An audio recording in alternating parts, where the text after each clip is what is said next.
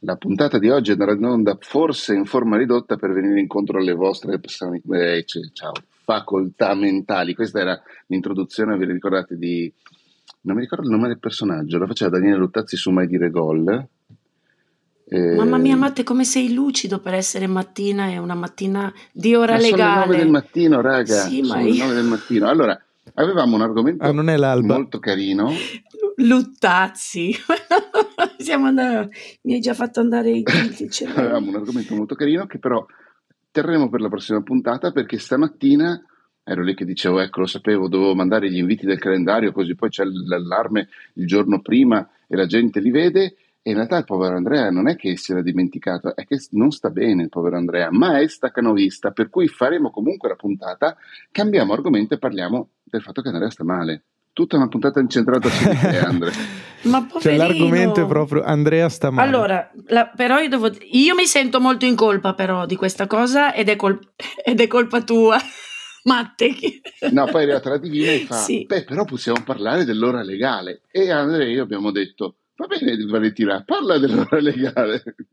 Sempli- ma semplicemente era autoriferita come sempre. Diciamo che è un tema un po' boomer l'ora legale però. È boomer, sì, no invece perché ieri c'erano delle giovani intorno a me, non dico dove, che avrei voluto farvi vedere che facce, tutte queste baldanzose giovinette che con l'ora legale sono andate in defiance. No, no, era comunque un pensiero che sono arrivata qui già faticosamente perché io ci impiego un po' un pochino a, ad adattarmi all'ora legale, ma ne sono molto felice perché per me significa che è arrivata la primavera e quasi l'estate, sono contenta, le giornate durano di più, però si dorme di meno e stamattina ho aperto l'agenda e ho visto che domani mattina ho un treno alle ore 7.03, quindi questo vuol dire che mi devo svegliare un orario mostruoso e quindi sono caduta in crisi perché anziché essere le 6 saranno le 5, io non sono proprio fatta per quelle cose lì.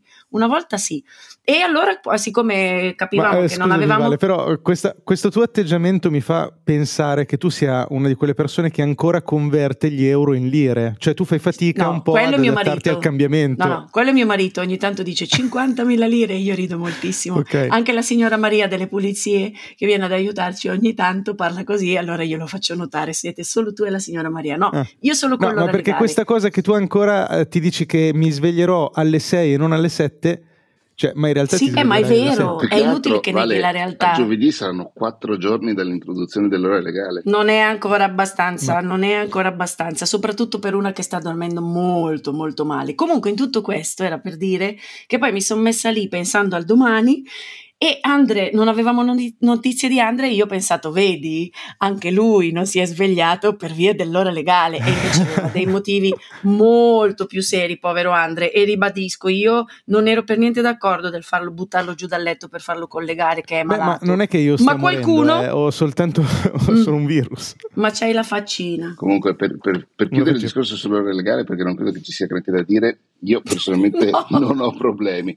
L'unico problema che ho è quello che hai detto tu, cioè è arrivata la primavera. Certo, siete dei cyborg. È arrivata la primavera e significa che eh, sta arrivando l'estate. L'estate è il periodo peggiore dell'anno per me. Questo... E ognuno ha le sue, perché esatto. questa non è da boomer, scusami, eh? eh no, è, è, da uno sì, che non sopporta l'estate. Però mi, ra- anche giovani e non mi raccomando, l'estate. Matteo, bevi tanta acqua e mangia tanta verdura. Assolutamente. Assolutamente, ma quello lo faccio anche d'inverno. E, no, io personalmente però invece per fare un discorso più generale non ho alcun tipo di problema eh, nei confronti della sveglia in generale, cioè svegliarsi a una certa ora e poi essere effettivamente attivi, per esempio andare a correre, quelle menate lì, è un discorso a parte. Però io una volta che mi alzo dal letto sono al, cent- 100% magari no, però sono subito operativo. Infatti è un gran casino sia con mia amorosa che invece ci mette parecchio a carburare, sia quando sono in gita eh, a dicembre ero via per, per un matrimonio e, e, le persone che erano con me, hanno, cioè ho dovuto aspettare il loro secondo caffè prima di poter parlare con loro. E io capisco. E, e quindi quella è una cosa... Eh no, no capisco, dipende, pam pam pam. Cioè, io una volta ero come te, però capisco che invece faccio sempre più fatica e infatti non ho ancora deciso se nella mia vita lavorativa devo iniziare a pensare, perché una volta dicevo, ve l'ho detto, l'ho dichiarato anche qui, mi sveglio molto presto, cerco di fare tutto al mattino perché mi sembra di essere più sveglia. Non è più così da qualche tempo. Eh, lì però è una strategia credo... forse diversa, nel senso che al mattino non ti do... cioè, c'è meno gente che ti rompe i coglioni, al mattino presto intendo dire. Sì, ma tergiverso, come se anche prima, prima mentre aspettavamo Andro ho detto non ho il cervello collegato, adesso poi scherzo, ho, dato, ho attribuito tutto all'ora legale, ma probabilmente c'è un altro tipo di affaticamento mentale, però mi rendo conto che rispetto anche solo a un anno fa è cambiato proprio questa cosa, per cui forse perché dormo più male e, e quindi alla mattina eh, perdo un sacco di tempo, tantissimo, anche solo a leggere notizie sull'intelligenza artificiale. Scherzo, Andre, sto cercando di triggerarti oggi, anche se tu non mi rispondi non importa, sei giustificato? No, leggo, poi vado giù, piego le, piego i, i, le spugnette per appunto la signora Maria che deve arrivare, metto a posto delle cose, ma mai mi è successa sta roba. Come se non avessi voglia di cominciare. Vabbè, poi però mi chiedo, ma quando è che comincia questa giornata? Un po' come i nostri podcast. In realtà questo sarebbe stato l'aggancio perfetto per il tema che vi avevo proposto però, ah sì, non me lo ricordo più. Visto che Andre sta male, io rimarrei sulla malattia. Ah sì, va bene. Non, non mi ricordo qual è il tema che tu hai proposto. Infatti, nemmeno io. Seguilo, segui il tuo cuore. Matta, no, è che il, il, collegamento era perfetto perché il tema che, mi, che, vi avevo proposto era ritornare su una cosa che abbiamo ehm, colpito di sguincio quando eravamo al ristorante turco con Chiara un mese fa, due mesi fa che era, non mi ricordo, ehm, che era il fatto che tu e io, Andre, con molta veemenza abbiamo detto mh, mm, qualche parolaccia, credo, in merito alle persone che... Parolaccia? Sì, alle persone, in merito alle persone che sostengono che il lavoro, cioè il fatto che di, che noi ci divertiamo a fare il nostro lavoro e questa cosa che il lavoro invece deve essere sofferenza, comunque una cosa molto seria, bla bla bla, gli corriamo in culo fondamentalmente come atteggiamento eh, o comunque come approccio più che come atteggiamento. Io sicuramente anche come atteggiamento, ma entrambi come approccio. Ehm, e, e il fatto che tu vale sono ferma iniziare... corriamo in culo. Non ho capito bene. No scusate a proposito di tergiversare sto perdendo un sacco di tempo dopo vi dico per cosa. No mi dimentichi l'ultimo pezzettino. no è arrivato, è arrivato il momento. Mi è venuto ho detto a proposito di distrazioni di tirare fuori i bellissimi pennarelli che mi ha regalato Andrea Musso. Ciao Andrea Musso e ho detto ma non li ho ancora usati, adesso ci provo. No, no, dimmi però solo l'ultima frase no, che ti ho perso, che, davvero. Eh, con, Chiara era venuto fuori questo, durante la puntata con Chiara era venuto fuori proprio di sguincio questa cosa che eh, sia Andre che io siamo eh, contrari a quelli che dicono che il lavoro deve essere, fatico- deve essere per forza faticoso, bisogna essere seri, bisogna essere eh, insomma tut- plumbei nel fare il lavoro, mentre entrambi abbiamo uh, un approccio più, più ragionevole, secondo me più divertito. Io ho anche magari un atteggiamento visibile, lui è un attimino più serio, specialmente nei confronti quando ci si interfaccia con i clienti e probabilmente ha ragione lui. Eh, e, e, questa cosa del tergiversare eh, succede spessissimo anche a me, Vale, quando non ho voglia di fare il lavoro che dovrei fare. E, ah, e quindi, dici che è quello il punto? E, quindi questo, questo, questo, fatto che io mi diverto a fare il mio lavoro, spesso e volentieri, è un lavoro che mi piace e sono estremamente grato alla, ai casi della vita che mi hanno portato a farlo. Ogni tanto però c'è quella, c'è, c'è quella roba lì che, che, palle e allora tergiverso un botto. Eh, però mi rimane il... Eh, parleremo di malattia quando, quando Andre sarà, sarà, guarito, così facciamo la retrospettiva. No, vabbè, ma... Eh, ok. No, appunto mi rimane il divertimento, cioè mi rimane comunque una sensazione di sto facendo una cosa che mi diverte, che mi piace. Sì, però nel Beh, io voglio, voglio, farvi notare una cosa. Che, ehm, e qui ci riallacciamo un po' ad alcuni temi della settimana scorsa, e il fatto che noi come società attribuiamo tutto questo valore al fatto che il lavoro debba essere frustrazione, eh, beh, è nato per il fatto che dobbiamo in qualche modo collettivamente autogiustificare il fatto che la maggior parte delle persone sono messe in questa condizione. Mm-hmm. Cioè, perché se no? Perché di per sé il, il dolore, la frustrazione non hanno un valore. Siamo noi che storicamente, in parte a livello religioso e in parte a livello, diciamo, di società civile, abbiamo attribuito valore a quella cosa che di fatto valore non ce l'ha. Perché il dolore è una cosa che dobbiamo evitare, cioè non è una cosa che dobbiamo richiedere, non è una cosa che dobbiamo inseguire, è semplicemente una cosa da evitare, cioè la biologia parla chiaro e il dolore ci serve e con dolore eh, parliamo di, di, tutto ciò che è spiacevole, quindi anche di frustrazione, di noia, di rabbia.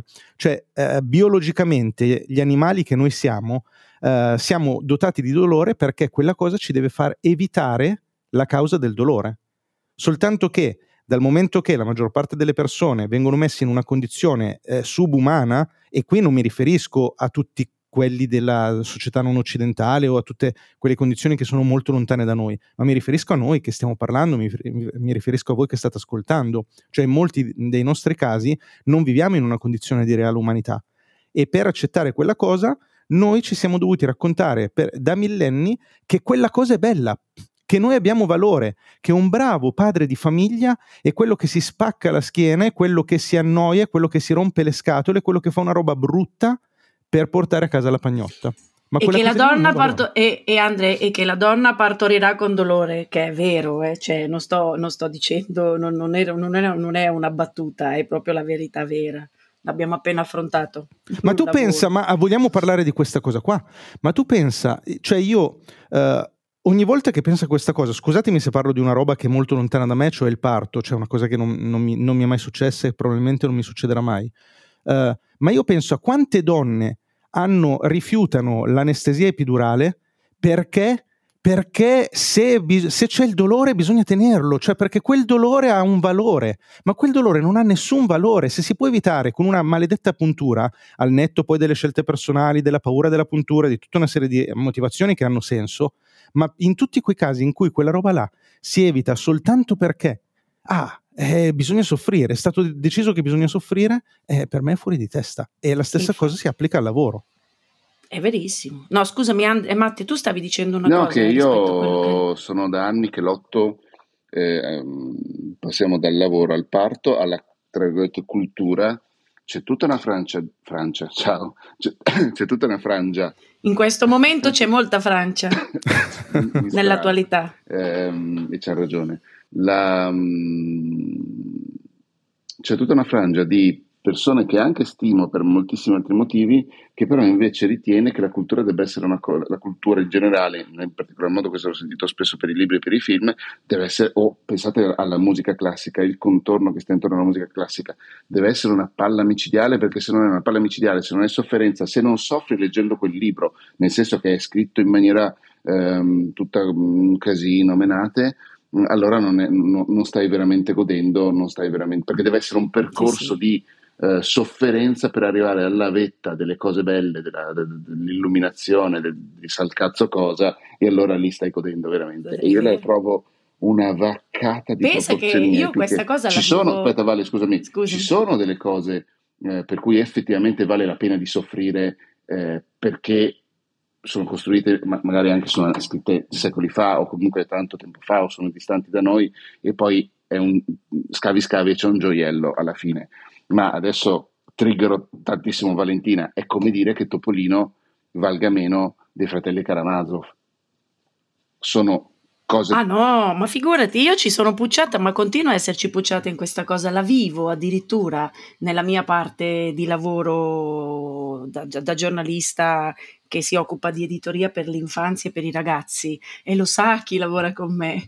Ogni tanto sbotto e dico basta con questi libri depressivi, eh. datemi Capitan Mutanda, cioè per me il libro per bambini, Capitan Mutanda ti deve fare ridere e tra le risate e ti deve fare stare bene, ogni tanto ci metti anche qualcosa che sicuramente servirà per la tua crescita, però ragazzi, c'è l'editoria anche per, per bambini e, e, per carità, poi servono, ci sono situazioni, soprattutto quelle che vanno a... però è vera questa cosa, siamo permeati, è, tutto, è come se ci fosse è un valore a prescindere, no? se mm-hmm. c'è sofferenza c'è sì, un sì, valore. Sì. Che poi, scusami, vale, giusto, invece... giusto per, per, per, chiudere il discorso Topolino, è indubbio che non tutto quello che è stato pubblicato su Topolino sia a livello di Fratelli Karamazov, ma, no. eh, ma è, è, anche indubbio che c'è della roba che supera i Fratelli Karamazov pubblicata lì dentro.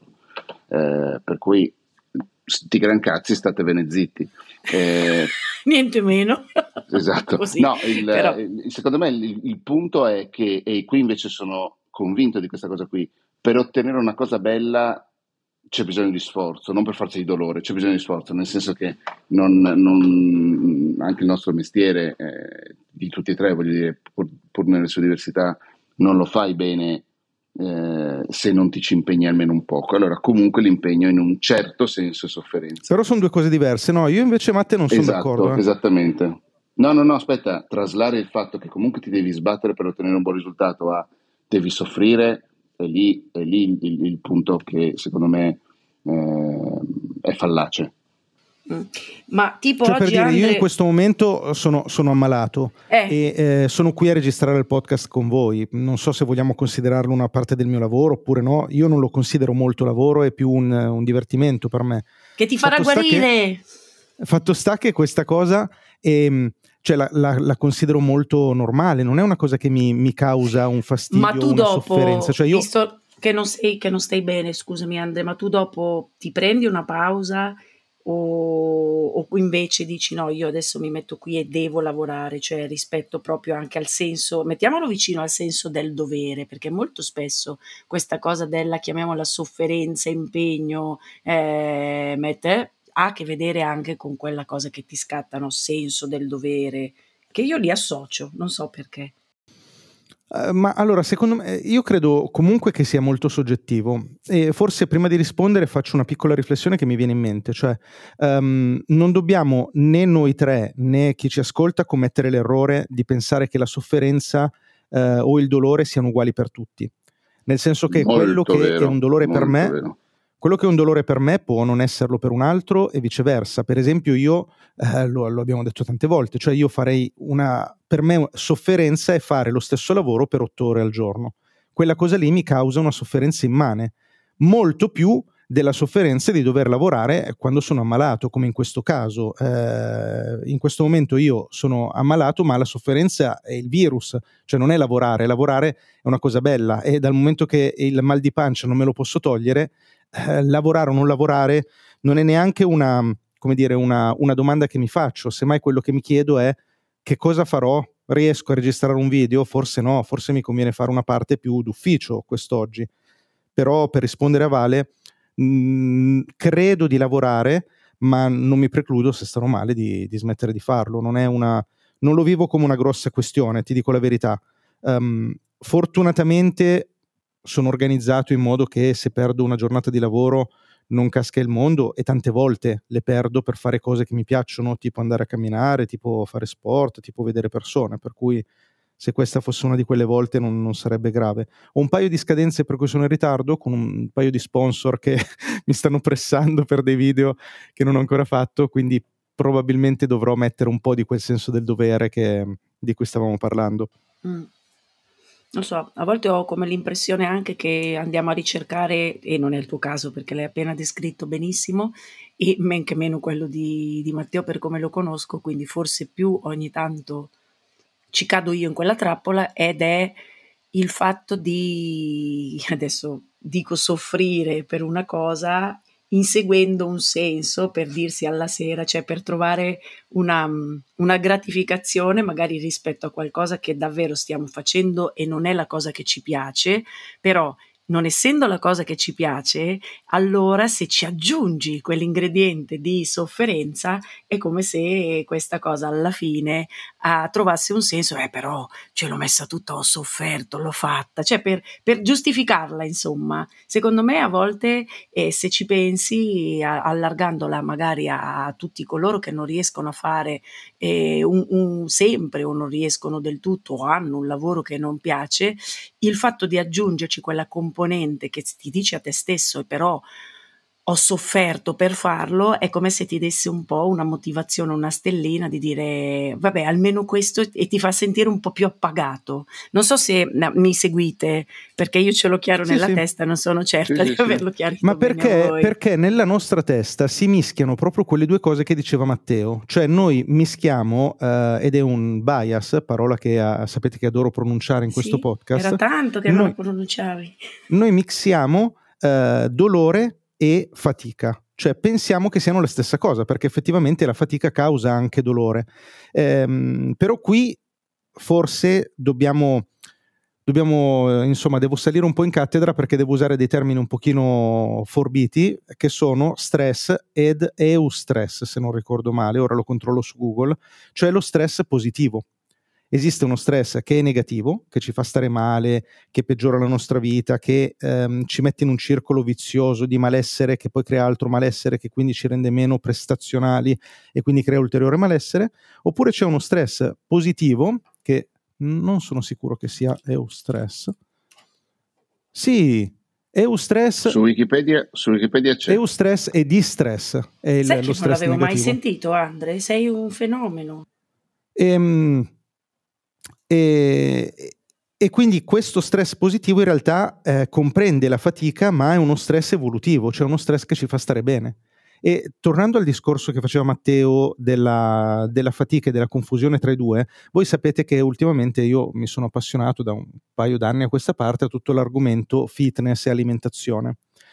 Ehm, e una cosa che ho capito, sia sulla mia vita, ma anche sulla vita di tutte le persone, nessuna esclusa, che io ho incontrato e che hanno provato a fare un percorso di benessere, di fitness, di dimagrimento, di alimentazione, eccetera, eccetera, in tutti i casi che io ho conosciuto, che sono falliti, che sono naturalmente la maggior parte, perché queste sono quelle cose che falliscono più volte di quante volte hanno successo, in tutti i casi in cui sono falliti, sono falliti perché quella cosa era vissuta come un dovere sterile che avrebbe dovuto portare un risultato, peraltro nel futuro, non immediato. Quindi io mi rovino la vita oggi per avere un risultato fra un anno, ma in questo momento io vivo l'alimentazione, vivo la palestra, vivo la corsa come pura fatica, sì. come puro dolore.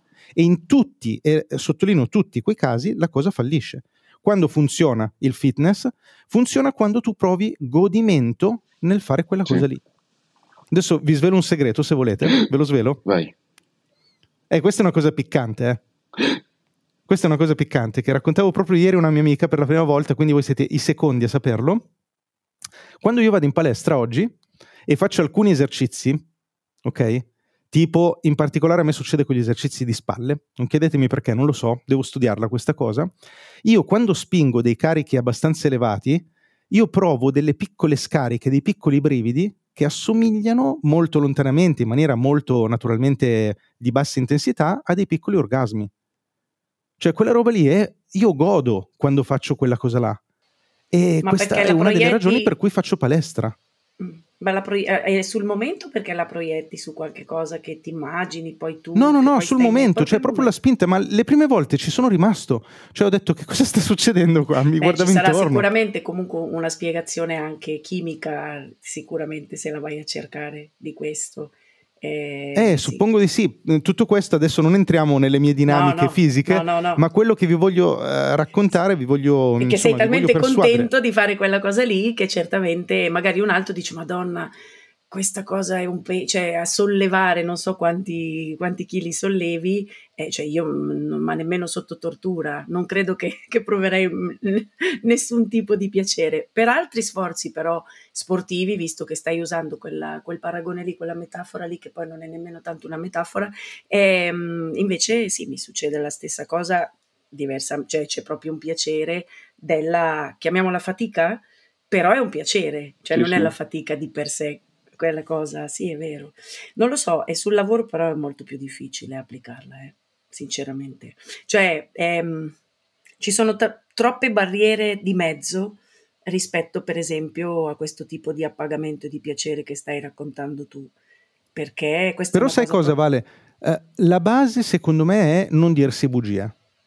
Mm? Cioè io mi devo dire, mi posso dire e mi devo sentire la libertà di dirmi, questa non è la vita che desidero.